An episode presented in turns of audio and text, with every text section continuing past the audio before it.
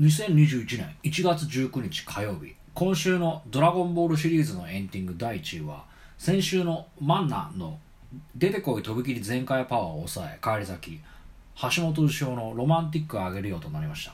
いやーやっぱ返り咲きましたね。ロマンティックあげるよはもう全アニソンの中でも1位になる時ありますからね。あのー、もうねロマンティックあげるよ。本当の勇気見せてくれたらっていうこのねあのなんだろうね。例えばねあのー、キスしてあげるよとかね。そういうんじゃないですよね。ロマンティックあげるっていう言い方がねいいですよね。まあどうでもいいですけどね。あのお前の趣味の問題だろうって話ですけどね。まああのこの橋本牛尾さんですけどね。あのエスパーマミーのねテレポーテーションなんかも歌ってるんですよね、まあ、あれも名曲ですよね。あの来週も皆さんの投票をお待ちしております。さてこの番組はそろそろおしまいの時間となってまいりました。あの昨日の放送ですね。あの25回放送っていうふうに最後エンディングであの言ってたんですけどね。これ実は26回って今日が27回放送ということになります。であの、まあ、ここまでねいろいろわーわーパーパーペーペー喋ってまいりましたけどですね。あのいよいよですね喋ることがねだんだんなくなってまいりまして。あのでもねいろいろやってるんですよ。あの例えばねあの今公開中の映画でねあの人間狩りをテーマにしてるね。あの映画「ザ・ハント」っていうのでね。あの人間が人間をどんどん殺していくっていうだけのあの残酷な映画なんですけどね。私そういうの好きなんでね。でそれも見たんですけどね。まあまあ人間が人間をどんどん殺していくっていう以上にですね特に何もなくてですね。どうも困ったななんて思ってね。そこからあのテレビもね朝ドラの「おっちょやん」を見たりとかね、えー、乃木坂工事中見たりとかね。あのいろいろ見たんですけどね。あんまりこうなんかね響かないというかね。結局、まあ、あのこの時間までね何も話すことないななんて思って。で結局いろんなテレビとか見てたらねあの日向坂46のね佐々木久美とねあの斉藤京子それから加藤翔が出てるねなんかお笑い芸人と出てる番組もあったんですけどね。あやっぱねちょっととねうんまあの日向坂で会いましょうでオードリーがやってないとあんまり面白くないなっていうね。でまあまあそのねテレビもいろいろ回したんですけどねいまいちいいのがなくてで結局あの「ドラゴンボール Z」ですよ。あの東京 MX でやってた「ドラゴンボール Z」がねちょうどあのベジータと戦ってるところであのクリリンが代わりに元気玉打ったところですよね。代わりに元気玉打ったらさやっと倒したねっていうふうにこうクリリンとご飯が言ってたらあのもう倒れてるね。悟空と一緒にいて。で上からベジータ降ってきてねまだ生きてたっつってさ。ほいでベジータがまたあの全力出してさみんなのこと吹っ飛ばすんだけどそしたら今度そのご飯ですね、まあ、あのご飯っていうのはあのあれですね。悟空の子供ですけどご飯の尻尾が生えてるのをねベジータが見つけるっていうところで終わったんですよ今日の回。今日あのー、なんですか。映画も見てでえー、っとラジオも聞いておちょやも見てであまあその民放のテレビも見てたんですけどね。結局この「ドラゴンボール Z」が一番面白かったっていう。これはどうダメですよね。こういうことじゃね。なんかどうなってんのかなと思いますけどね。まあそれで久しぶりに「ドラゴンボール Z」また面白いなっていうところだったんですけどね。もうちょっと話すことないかなと思ったりするんですけどなかなかないもんですね。あ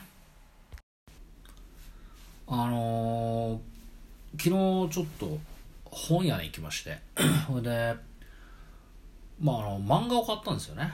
それでそれがそのえっ、ー、となんだっけあの井上武彦のね「リアル」っていう漫画をね買ったんですよ。でえっ、ともうそれね去年ぐらいに出てたんですよ確か。で読まなきゃなと思って、まあ、ここがポイントなんですよね。読まなきゃながポイントなんですけど。読まなきゃなと思って買ったんですよ。でまだ袋から出してないですね。それでやっぱりですねあの去年ですね。あのー、モンスターとかマスター・キートン書いてる浦沢直樹っていう漫画家がいるんですけどね。その漫画家の書いた、えっ、ー、とあ今連載中の「朝ドラ」っていうあの漫画があるんですけどね。これの最新刊が出ましてでそれも一応買ったんですけどまだ読んでないんですよ。でえー、3 2年前ぐらいかなあれ。2年前ぐらいにあの富樫義弘のあの「ハンターハンターの」えー新刊が出たんでやっぱり買ったんですけどこれもまだ読んでないんですよ私。あのしかもそのその「ハンターハンター」の最新刊の1個前の「ハンターハンター」も読んでないんですよ。ななんていうんですかねあの買う一応買うんですよ。買わなきゃなと思って買うんですけどもうなんかねさっき「ドラゴンボール」の話しましたけどねあのなんていうんですかね適齢期に読んだ漫画以外がねどうも入ってこなくなってきちゃってこれは私がもうそれなりの年齢になっちゃったのかもしれないですけどね。そうなると漫画ってのはあ若者のものなのかなってことになるんですけどなんかあの日向坂のあのドレミソラシドじゃないですけどあの一生分の漫画をね多分もう読んじゃったんだと思うんですよね。それでもう読む気がないというかね。一応買ってはあるんですけどね。あーなんか相当暇な時にじゃないと読む気がしないなっていう感じであれ多分読まないんだろうな。なんかねバラエティーとかもそうなんでしょうね。こうあとラジオもそうだと思うんですよ。あのーまだ足はですねあの TBS ラジオまだ聞いてますけどね。あの全盛期より全然聞く放送数減っちゃいましたしあーね私が今このアメリカンフットボールを見てるっていうのもちょっとびっくりですけどね、あのー、23年前の私からするとね。そういうふうに、まあ、趣味が変わっていくのは別に悪いことじゃないと思うんですけど。かろうじて長く続いてるのはこの映画鑑賞ぐらいなもんで。あとはどうもねこの間も言いましたけどそのビートルズとかもね聞くあの回数もどんどん減ってるしなんかいつの気が付いたらもう何にもなくなっちゃうんじゃないかなっていうふうに思っちゃうぐらいどんどんなんか周りからなくなっていっちゃいますよね。まあでも昨日話したような「おいしんぼ」とかはね今見ても面白いなって思うんでどうなんですかね。足の趣味とか変わったりとか興味がなくなってきたきちゃったのかえーなんだろうね。昔の方が面白かったんですかね。ちょっとその辺はよくわかんない。まあでもそうなのかな。古い映画なんか見ると今でも面白いなと思うんですよね。でも本もね全然読む気しなくてあのー、増える一方なんですよね。読まなきゃっていう本がどんどん増えてうんなんでしょうね。アーシンチですね。あのほとんど自分で買った本ってないんでね。あの全部読んではあの借りて図書館で借りて読むかそのまま売っちまうかっていう感じになってるんですけどね。なんかねこういつまでこれが続くのかななんて思ってるんですけどね。だからあの 足のですね家の周りにですね日本でいうところのですね一番近所にあったあの日本でいうとこのあのレンタルビデオ屋さん？あのビデオってもう言わないかもしれないですけどあの蔦屋さんってあるじゃないですか。蔦屋さんがですね一番家の近くにあったところが潰れちゃったんですよ。で家の近所がなくなっちゃってで職場の近くにあった蔦屋さんも潰れちゃってでもうなんていうんですかね。あのレンタル DVD 屋さんがもう家の周りにどこもなくなっちゃったんですよ。でまあどうなんすかね。渋谷とかにはね蔦屋はありますけどね。あれそこで借りて返してる人っているんですかね。なんか。だかまあもうネットフリックスとかそのアマゾンプライムだっていうので多分あのサブスクリプションっていうんですかね。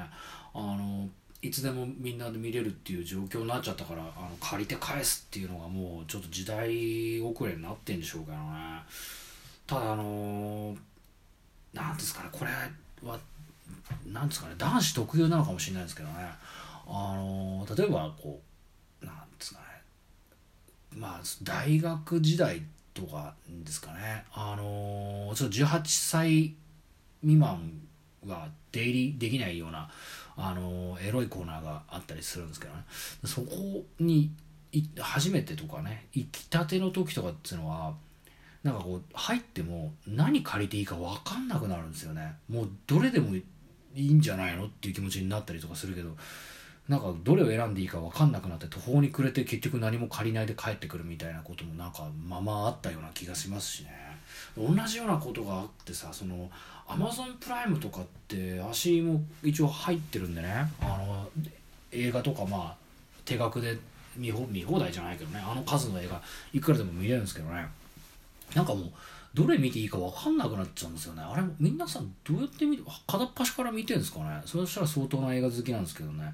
なんかちょっとこうたくさん選択肢があるっていうのはなんか一つも選ぶことができないっていう感じだと思うんですよね。だからあのあまあ話発展しますけどね。あのマッチングアプリなんてもそうですよね。あの世界中の人とマッチングできますみたいなこと言うんですけどね。そんなことは不可能なんですよね。あの図書館にある本全部読むのも多分不可能ですしね。あの作られた映画を全部見るのも不可能ですしね。あの映画って見終わるとねあのエンディングロールのところにモーションピクチャーとかって書いてあってで通算番号みたいのがあるんですよ。あの今5万2000ぐらいが多分通算番号のあのあれなんですけどこんなに映画あるんだと思いますもんね。で多分これ多分生きてるうちに見ることできないんだよななんて思ったりとかして。なんか虚しいなっていう感じでなんか取り留めない話になってきちゃったんですけどまあ見るものは増える一方だし選び放題だから選べないしでだんだんそれ自体にも興味がなくなってくってちょっと今日こうっていうかこう あのー、暗い話になっちゃいましたけどね。すいませんでした、えー、というわけで今回はここまでです。最後に明日のロシアのお天気です。地名天候予想最高気温予想最低気温の順番にお伝えいたします。ウラジオストック晴れ時々曇りマイナス3度マイナス22度。サンクトペテルブルグ晴れのち曇りマイナス9度マイナス15度。ハバロフスク晴れマイナス16度マイナス23度。モスクワ晴れ時々雪マイナス10度マイナス16度です。番組では皆さんのお便りをお待ちしております。ここまでのご視聴ありがとうございました。それではまた今度お元気で会いましょう。中島あさみの人類最後の1年間第27回放送。趣味はいつか消えてしまうのかを終了いたします。皆さんさようなら。悔いのない一日にしましょう。